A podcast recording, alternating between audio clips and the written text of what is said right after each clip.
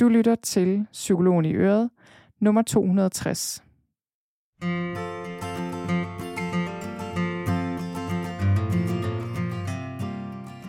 Velkommen til Psykologen i Øret. Jeg er psykologen Birgitte Sølstein, og Øret, det er dit.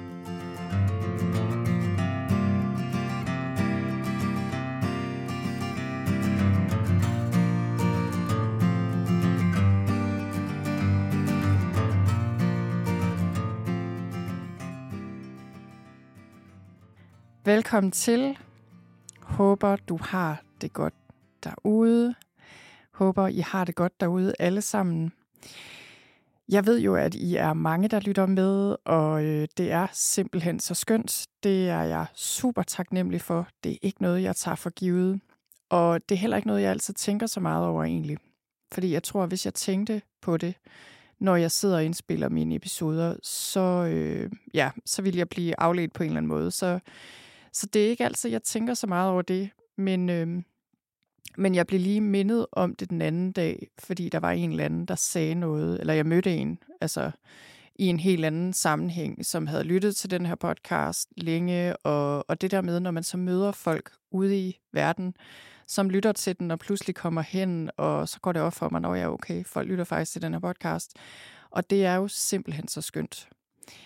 Og, øh, og jeg, i dag, da jeg lige sad og tænkte over det, så tænkte jeg, at jeg kan, jeg kan faktisk rigtig godt lide at forestille mig det der med, at folk går ture, eller cykler, eller kører i bil, eller står derhjemme i køkkenet og lytter til podcasten. Fordi jeg elsker selv at lytte til podcasts. Især når jeg lige ja, er på øh, en god tur, eller lige har tid i bilen, eller i køkkenet, eller hvad det nu er. Jeg kan simpelthen så godt lide selv at høre visse gode podcasts, og så er jeg jo bare så totalt bæret over, at der også er, øh, er mange, der lytter til den her.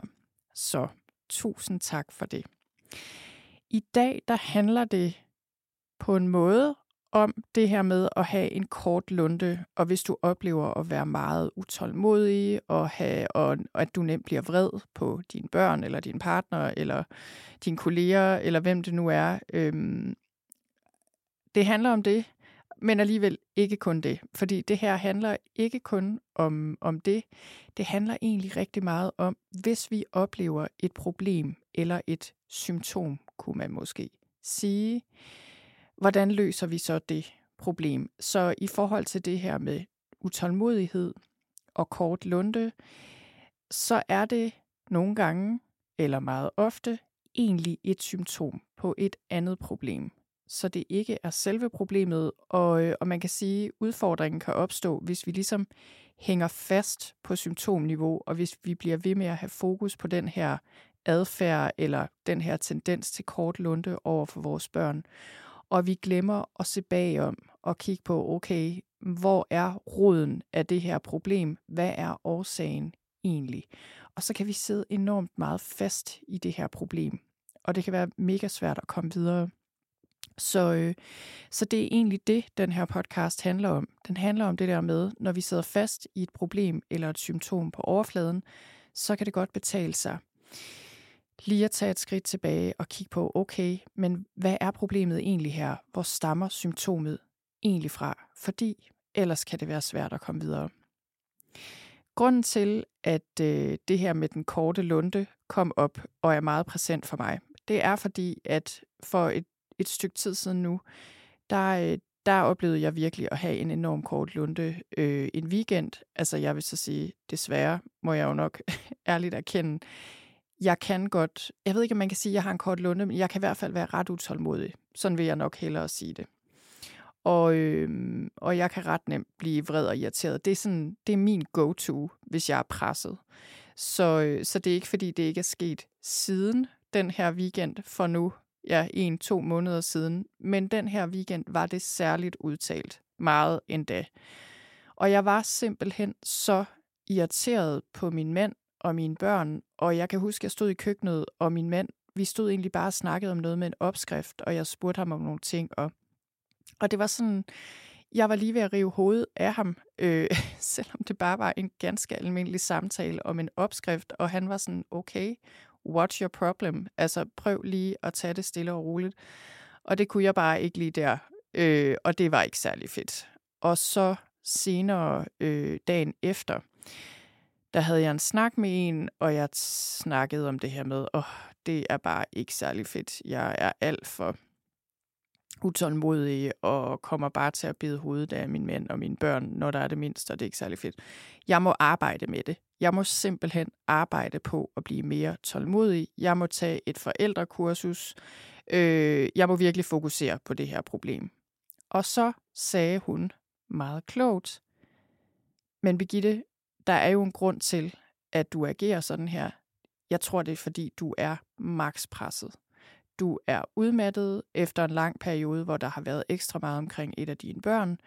Du er, det er en svær situation at stå i. Øh, altså, hun kender mig godt og vidste, hvad der foregik i mit liv på det tidspunkt, og hun mindede mig om, prøv at høre, den her manglende tålmodighed er ikke problemet. Du har det sådan her og reagerer sådan her, fordi du simpelthen er udmattet.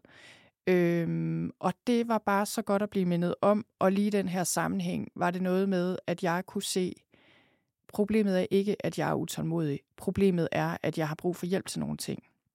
Jeg har brug for noget luft. Jeg sagde også til min mand det samme, med det samme. Jeg gik hjem her om søndagen og sagde til ham med det samme, du kan godt rydde kalenderen der og der. Jeg skal afsted, og jeg skal til det her, fordi jeg bliver simpelthen nødt til at komme ud og få noget luft. Og heldigvis, så er min mand altid rigtig god, når det først, øh, eller i det hele taget, men i, i hvert fald også, når jeg kommer hjem og siger det på den måde, så er han bare sådan, fint nok, jeg finder ud af det. Så det var super godt. Allerede det, bare lægge den plan, det gav mig noget mere luft. Og tror jeg, gjorde mig mere tålmodig resten af weekenden.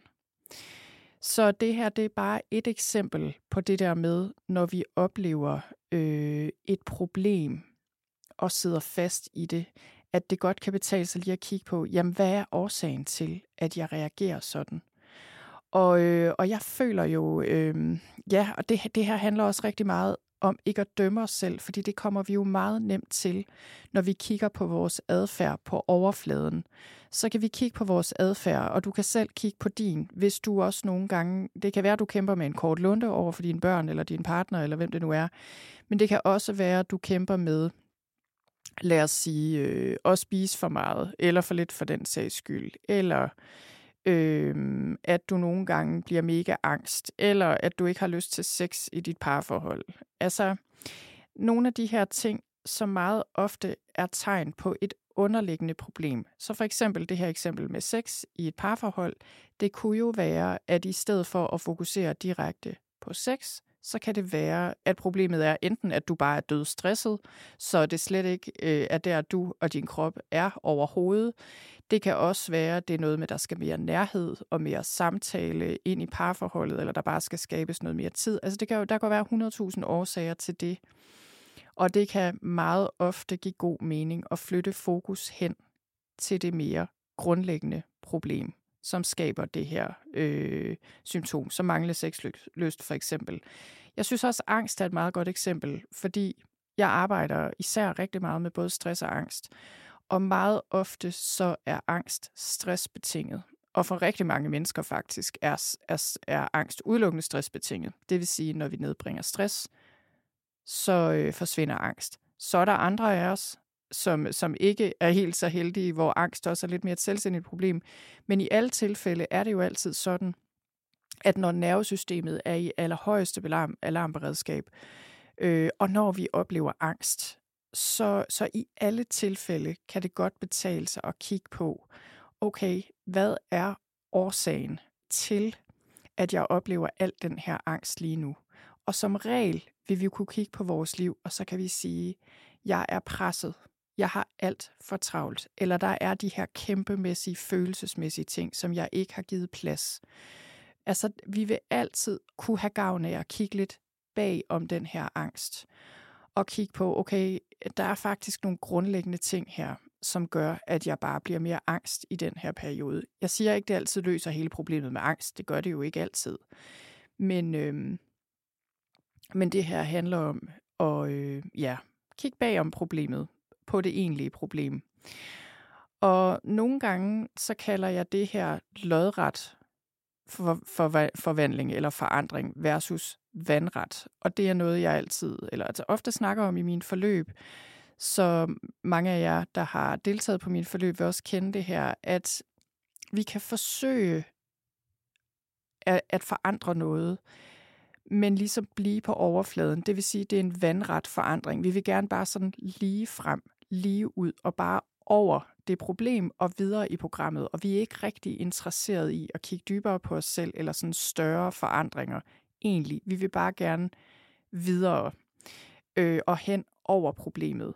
Og med nogle problemer er det helt fint, men med nogle andre problemer, som for eksempel det her med den korte lunde i mit tilfælde, der bliver vi ved med at sidde fast i det, hvis vi har den tilgang. Og så kan det godt betale sig at stoppe op og sige, okay, jeg foretager lige en mere lodret bevægelse. Det vil sige, jeg er villig til at, øh, at kigge på mig selv og, øh, og få nogle nye perspektiver og indsigter og ændre, ja, på en eller anden måde forandre mig mere i dybden.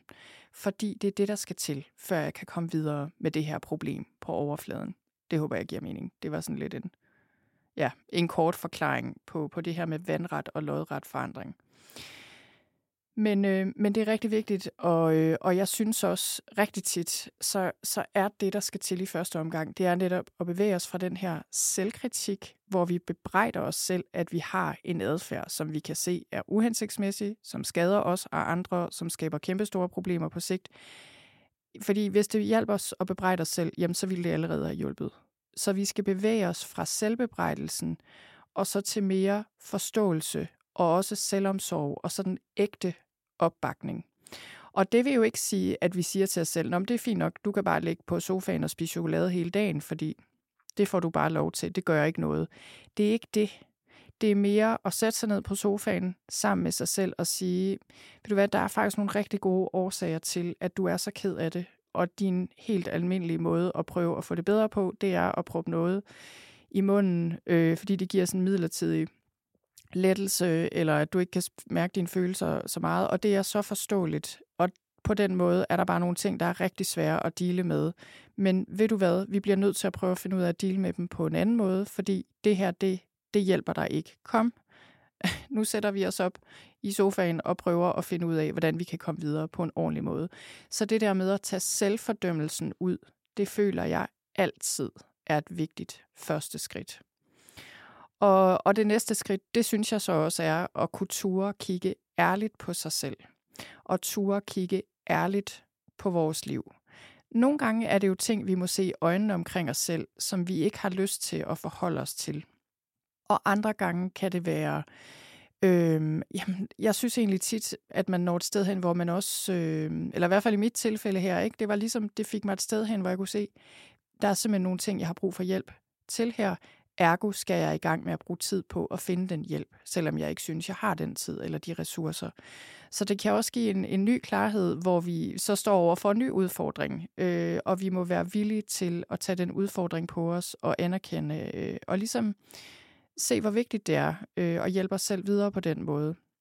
Så, øh, så det er også noget med ja, at sætte i øjnene, at der er et stykke arbejde, der skal gøres her, før det her problem løser sig, og, øh, og drage noget omsorg for os selv også på en, en handlingsorienteret måde, kan man sige. Ja, jeg håber, det her giver mening, og jeg håber, at du kan bruge det til noget. Og jeg får lidt et billede af episoden i dag som sådan en lille...